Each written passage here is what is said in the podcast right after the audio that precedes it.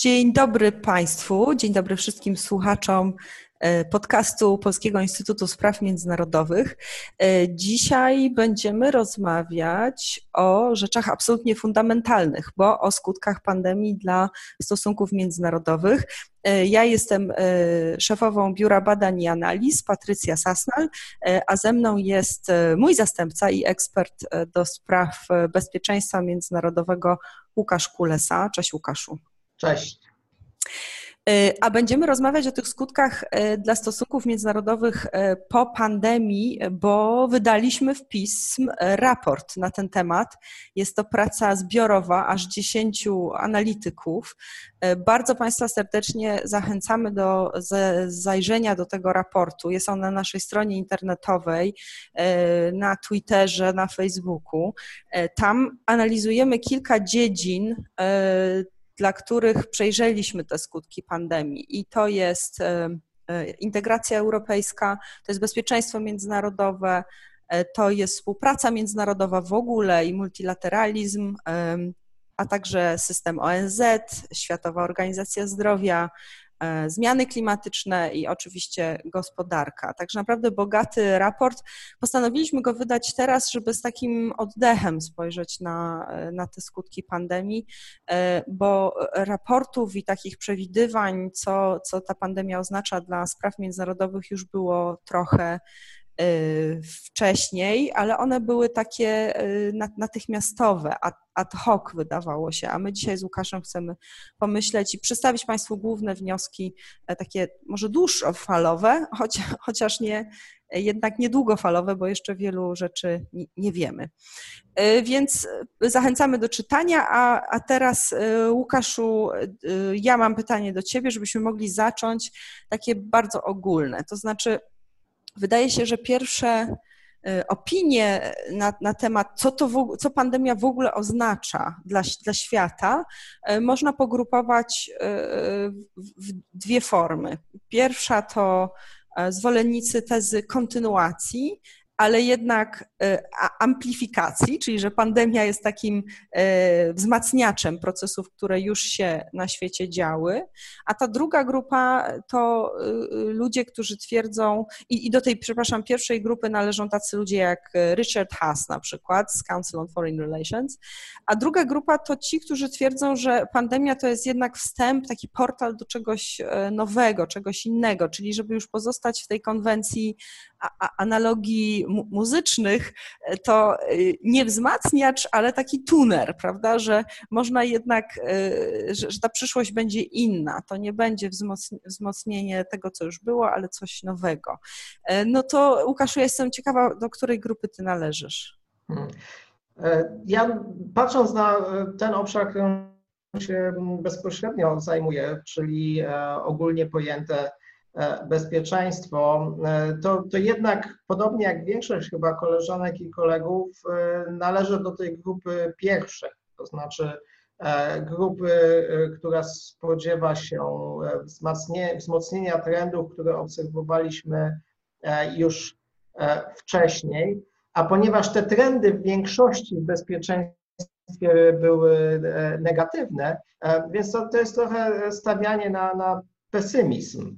E, oczywiście e, tutaj trudno w pewnym sensie e, odróżnić to, co się dzieje, czy, czy mm, to, te, te incydenty, czy konflikty, które się wzmocniły w czasie pandemii. Trudno odróżnić te, które się stały z powodu pandemii, od tych, które być może stałyby się tak czy inaczej. Mamy dwa ostatnie przypadki, czyli konflikt e, graniczny pomiędzy Indiami e, i Chinami. E, mamy też kolejny wybuch, wybuch walk pomiędzy Armenią i Azerbejdżanem.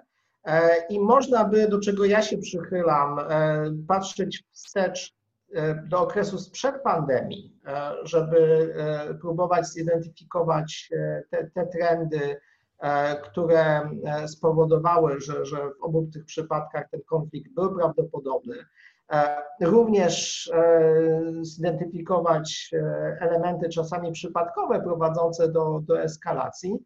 Raczej to, niż próbować budować jakieś wyjaśnienia, które mówią, że to wszystko się stało z powodu pandemii. Gdyby nie było pandemii, gdyby nie, Chiny nie czuły się bardziej pewne, gdyby Armenia czy tam Azerbejdżan, w zależności od tego, komu kibicujemy, e, nie, nie czuły się wzmocnione, e, to ten konflikt by się nie zdarzył. Także mamy e, z jednej strony jednak wzmocnienie tych wszystkich trendów, które obserwowaliśmy wcześniej, rywalizacja Chiny, Stany Zjednoczone, istniejące kryzysy, istniejące konflikty, no a z drugiej jednak problem, żeby powiedzieć, co się zdarzyło dlatego, że mieliśmy do czynienia z pandemią, a co by się zdarzyło tak czy inaczej.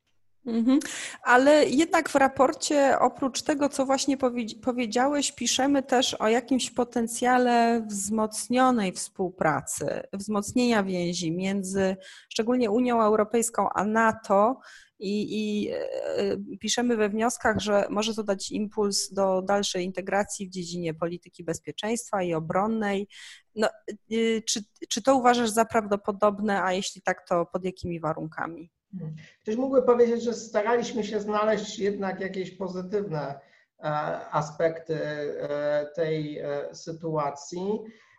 I jeżeli chodzi o obszar euroatlantycki, to mm, zaczęliśmy jako Unia Europejska, jako NATO bardzo źle, gdzie większość państw raczej patrzyła na swoje narodowe interesy i narodowe możliwości działania a dopiero po jakimś czasie e, te e, instrumenty wspólne zaczęły być używane. Także w tym momencie z jednej strony patrzymy rzeczywiście na, na, na, problemy z spójnością NATO, z problemami między Stanami Zjednoczonymi a partnerami europejskimi, ale z drugiej e, widzimy jakieś za, zaczątki inicjatyw, które mają E, tą współpracę wzmocnić. W ramach NATO jest e, projekt, który ma się zastanowić, jakby sojusz miał wyglądać w perspektywie roku 2030. E, w ramach Unii Europejskiej Ministerstwa Obrony, oczywiście najbardziej zainteresowane sprawą, bardzo mocno lobbują, żeby na przykład wydatki na Europejski Fundusz Obronny, na różnego rodzaju E, wydatki związane z bezpieczeństwem, żeby one nie były obcinane e, w tym e, czasie, kiedy, kiedy w zasadzie mówimy o tym, żeby wspomagać naszą gospodarkę. Także nie jest tak, że kompletnie wszystko idzie w stronę kryzysu i obserwujemy wyłącznie negatywne elementy. Ale no, część naszych problemów w bezpieczeństwie jest związana jednak z ogólniejszym kryzysem e, multilateralizmu i z kryzysem e, liberalnego systemu międzynarodowego, jeżeli w ogóle możemy mówić o takim e, systemie. I, to jest ten aspekt, o którym Ty pisałaś w naszym raporcie. Ale chciałbym odbić teraz to pytanie z powrotem do Ciebie. Czy jeżeli chodzi o multilateralizm, to nastąpi renesans, czy raczej obserwujemy zmierzch tego rozumienia multilateralizmu, które obowiązywało, nie wiem, do końca 2019 roku? Mhm.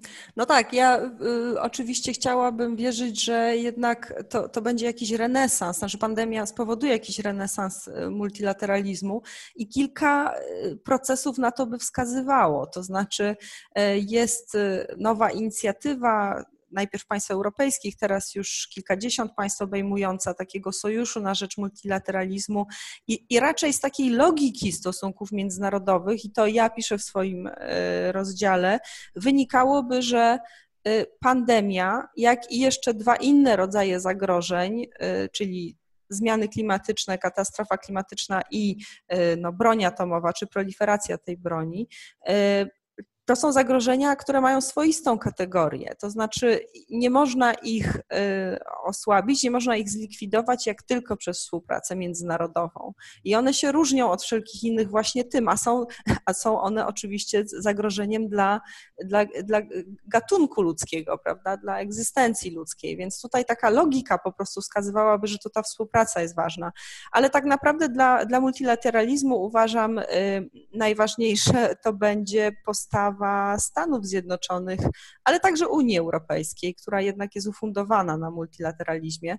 I tutaj no, za, za chwilę będą wybory prezydenckie w Stanach Zjednoczonych. Wydaje się, że E, jeżeli to będzie, jeżeli je wygra Biden, to, to będzie chciał jednak w, powrócić do, do tych konsultacji z partnerami, większego nacisku na multilateralizm i e, system międzynarodowy, co byłoby bardzo dobre i to, to, to by spowodowało, że, że multilateralizm jakoś odżyje.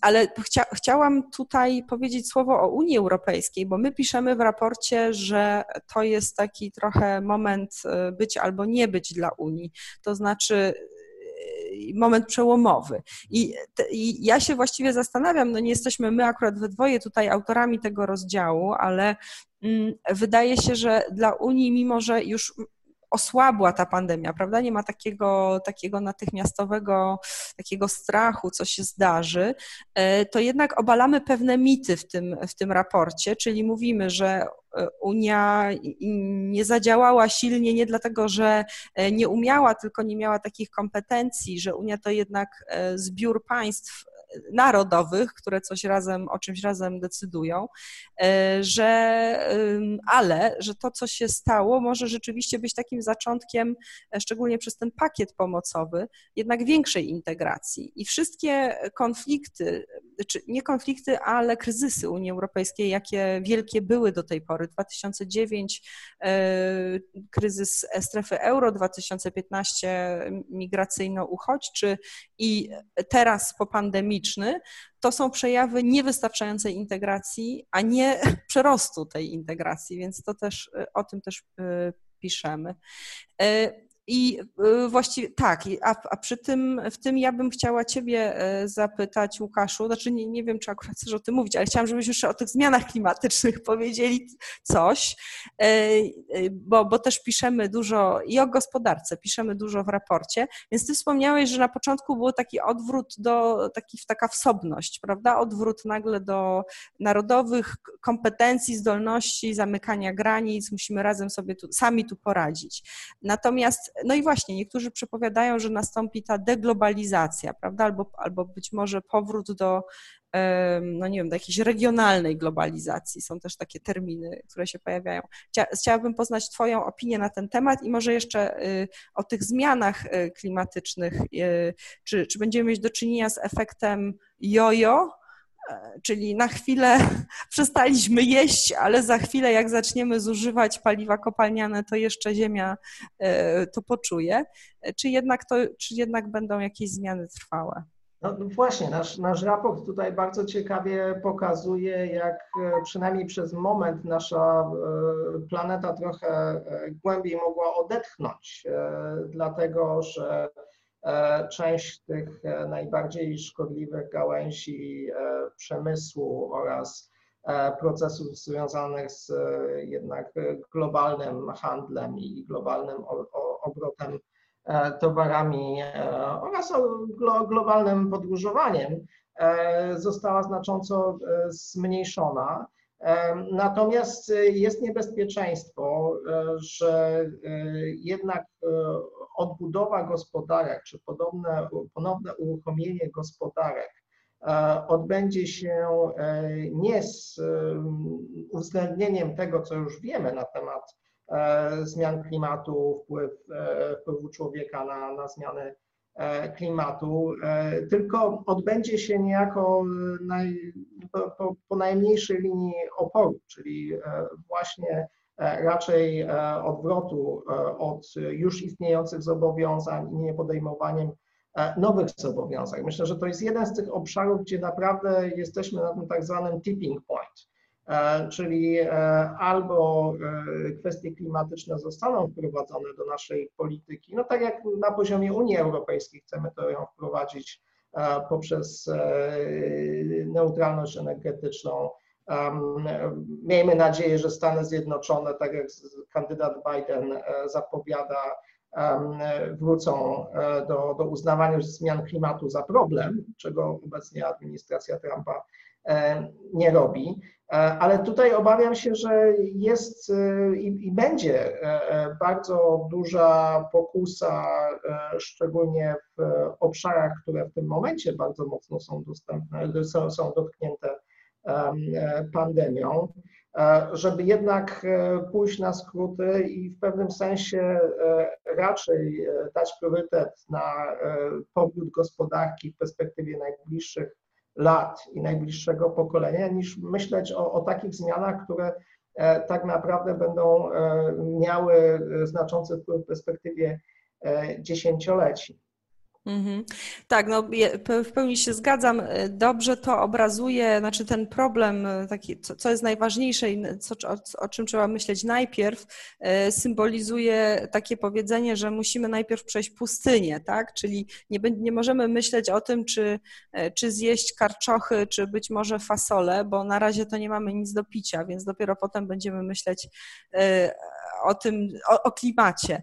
Ale też pewną nadzieją, wydaje mi się, na, na napawają niektóre decyzje państw europejskich, członkowskich, e, czyli na przykład e, Francja, która e, pomocowy pak, pakiet dla Air France proponuje, wymaga od firmy, żeby ograniczyła emisyjność, prawda? To jest jakiś, jednak tutaj jest ta korelacja myślenia zielonego razem z, pomo- z, z, z kryzysowym, czego być może, no niestety nie wiem, jak to finalnie się rozwiązało, nie widać na przykład w pakiecie pomocowym dla Lufthansa niemieckiej, która dostaje ogromne pieniądze właśnie bez tych. Podobne powiązanie ma też być w tych pakietach pomocowych, grantowych, e, e, które w tym momencie są, e, miejmy nadzieję, finalizowane w ramach Unii Europejskiej, gdzie jednak jest ciekawa i ambitna próba połączenia kilku agent, właśnie tej e, agendy powrotu do, do wzrostu, czy, czy agendy zapobiegania e, z pogłębieniu się kryzysu, z tą agendą dotychczasową zielonej e, gospodarki i, i stawiania na innowacje. Jak zwykle zobaczymy, jak to wyjdzie w praktyce, ponieważ jednak jest masa interesów grup, które czasami absolutnie uprawniony sposób e, nie chcą być e, głównymi ofiarami tej, tej, tej transformacji. Jasne. Ale to, to jest obraz, który jakoś staramy się oddawać w tym e, raporcie. Nie jest to takie bardzo pesymistyczne spojrzenie, to znaczy nie widzimy tylko problemów, ale mam wrażenie, że widzimy też możliwości i szanse na przyszłość. Tak jest. I tym sposobem e, jeszcze raz bardzo serdecznie Państwa zachęcamy do e, sięgnięcia po raport. Jest to pierwsza próba takiego z oddechem spojrzenia na skutki pandemii dla stosunków międzynarodowych. E, rozmawialiśmy z Łukaszem Kulesą na ten temat. Dziękujemy bardzo. Do usłyszenia w następnym podcaście.